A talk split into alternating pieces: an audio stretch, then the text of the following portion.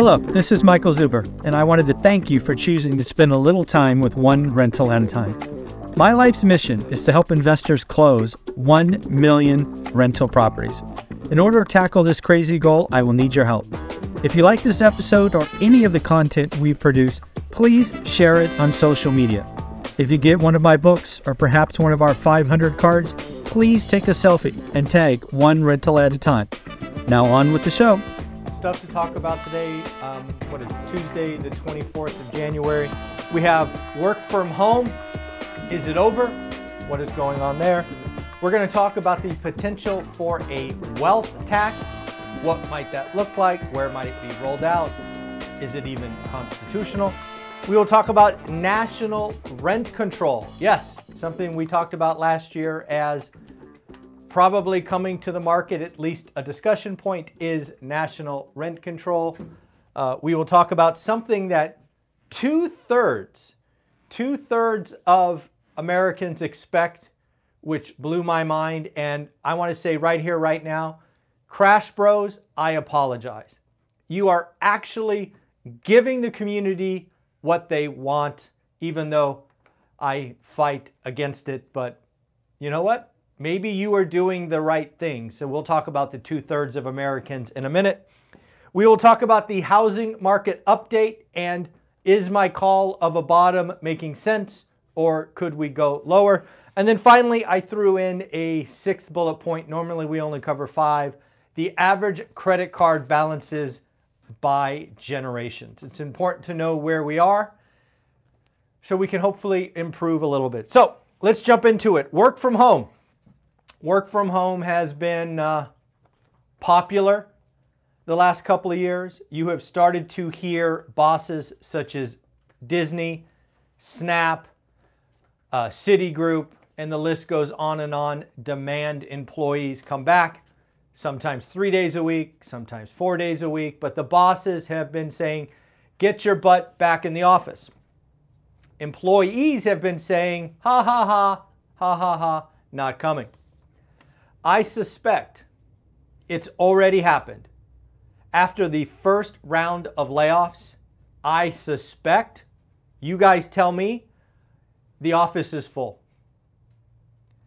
It didn't take the bosses threatening, begging. It took one round of layoffs, and suddenly everybody is showing back at the office. I uh, obviously live in the Silicon Valley, and I can tell you the uh, commuter traffic has not been like this in quite a while. So, folks, let me know. Uh, have you noticed an uptick in office attendance? Are people still demanding to work from home? Just curious. It seems like all it took was around the layoffs. Everybody's coming back. This might be this might be an investment thesis. What is one of the markets that's been wrecked? Office if what I'm saying is true or if what I'm saying happens in the near future,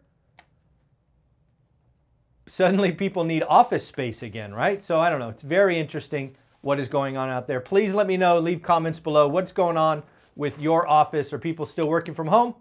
Or is the office suddenly full, which is what I expect? Let's talk about a wealth tax. I don't know if you know this, but in the United States, as it's currently configured, we are only allowed to have an income tax, right? That's what the IRS does. We do not currently, at least as I understand the Constitution, allow for a wealth tax. Basically say, hey, you're worth a billion dollars, I'm going to hit you up for one or one and a half percent of that yearly.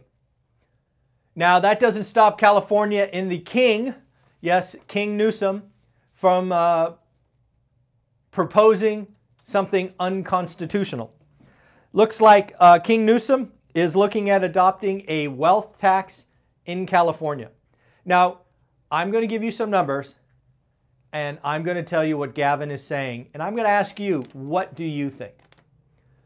First, the top 1%, 1% in California pays greater than 50% of total state income tax. Yes, 1% pays greater than 50% of the state's uh, collection of um, taxes.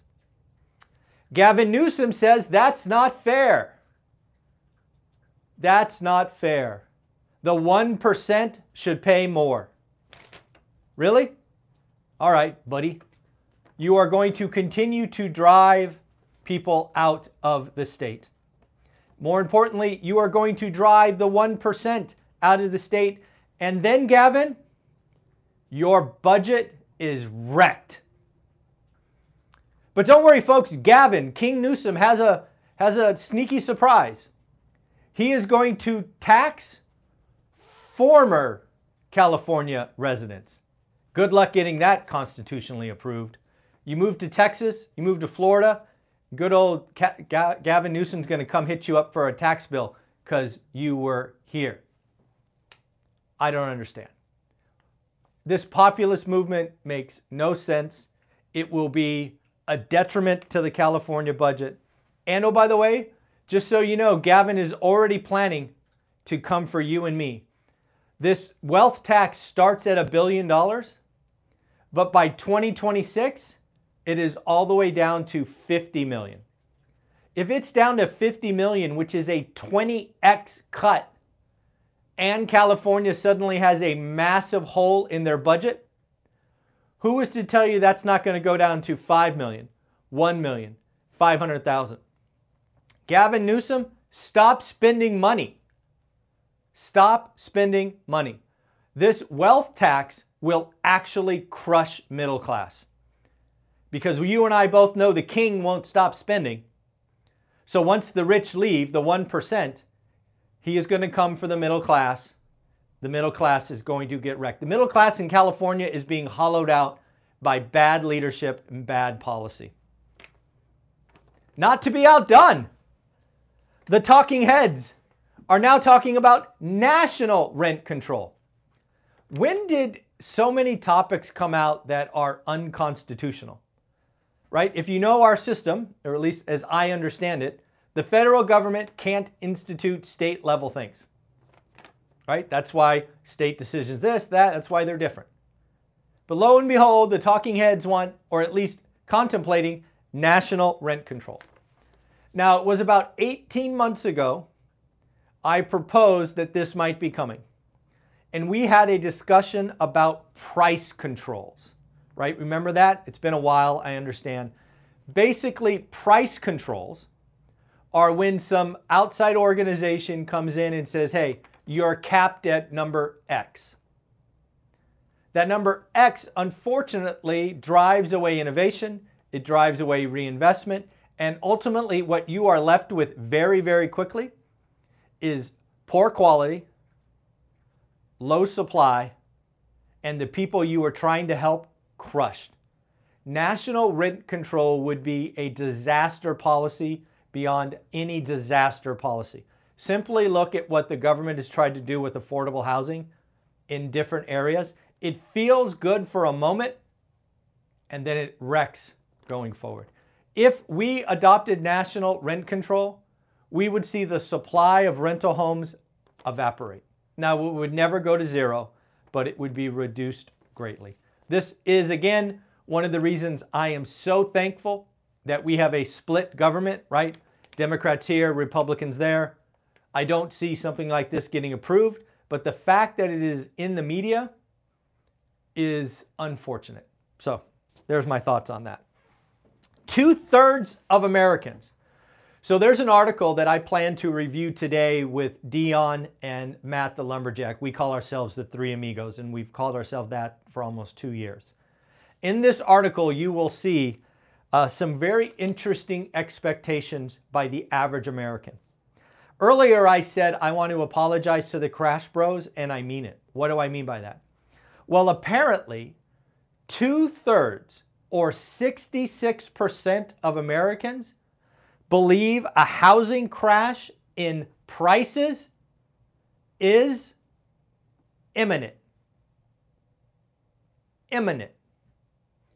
So while I was flabbergasted, frustrated that the Crash Bros were growing and spreading consistent bad information, I now stand back and say, you know what?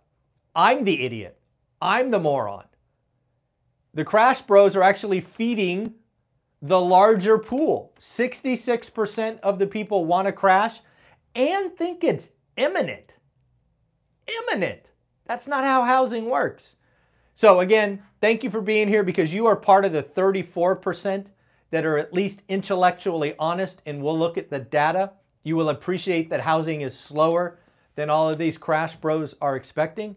But again, that's why I acknowledge they're growing so much. There, there's more people that think a housing crash is imminent. And again, I will share the article with the three amigos later today, so you will see exactly what I'm talking about. On top of that, another stat in the very same article, which again blows my mind. Apparently, it is estimated that 30 million Americans plan to buy a home this year. 30 million Americans.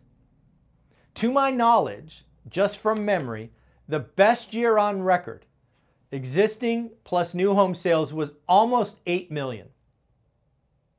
So 30 million is what? Almost 4x.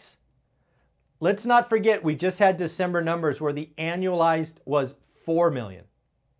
So what is that? 7.5x? The average American's not very smart. I don't know. I don't get it. How can the you know, I don't know. Some of these numbers in housing just make no sense to me. And again, I look forward to sharing that article with the three amigos and all of you later today. Yeah, pretty crazy. Uh, average credit debt, something I thought I would share with you. I actually read this article first, uh, but I, am going to talk about it last. So apparently, Generation X, which is the generation I find myself in, has the highest credit card, average credit card balance at just over $7,000. So as I read these off, folks, I would love to hear from you. Just simply say more or less. I am going to read Gen X, Baby Boomer, Millennials, and Gen Z. You will know which age group you are in or generation. I want to know from you right here, right now, are you above or below these credit card balances? These are monthly credit card balances. So let's go to Gen Z first, the youngest generation, the least time to uh, generate credit card debt.